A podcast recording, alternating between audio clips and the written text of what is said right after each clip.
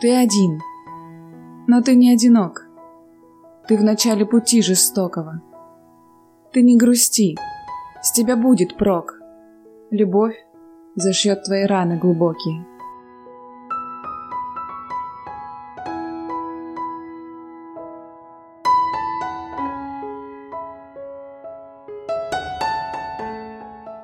Я тебя люблю. Сильно-сильно? Сильно-сильно.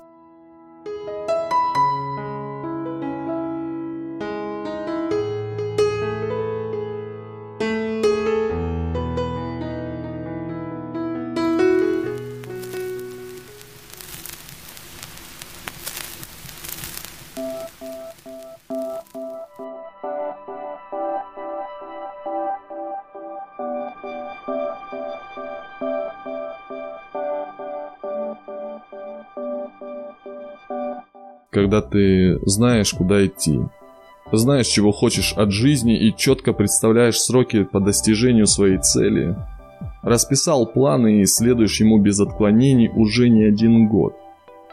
Думаешь, что тебя уже ничем не удивить, ты просто слишком много видел в жизни.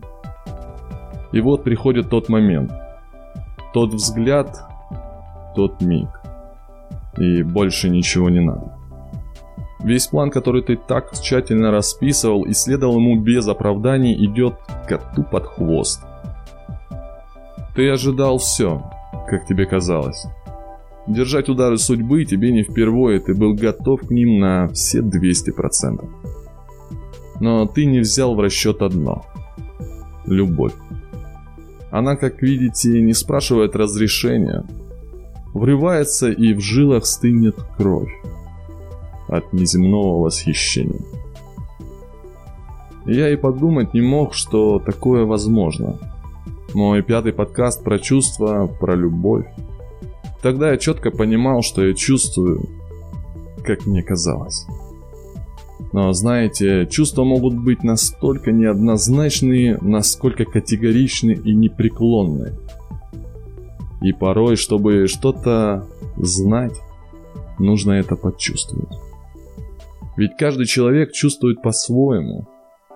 Но у каждого из нас есть тот критерий, по которому мы определяем, наш это человек или нет. Возможно, даже несколько критериев. Чем больше мы натыкаемся на обман, ложные чувства, предательство, список критериев возрастает. И спустя годы он может достигать немалых размеров. Цинизм, отрешенность, непонимание – не потому, что вы плохой человек, а просто потому, что перестали верить, что может быть по-другому.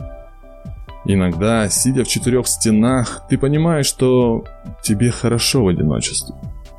Хорошо наедине с самим собой. У тебя даже поднимается настроение, и ты улыбнешься. Но в ту же секунду придет теплая грусть за то, что тебе не с кем разделить сейчас эту радость. И все хорошо, но что-то не так.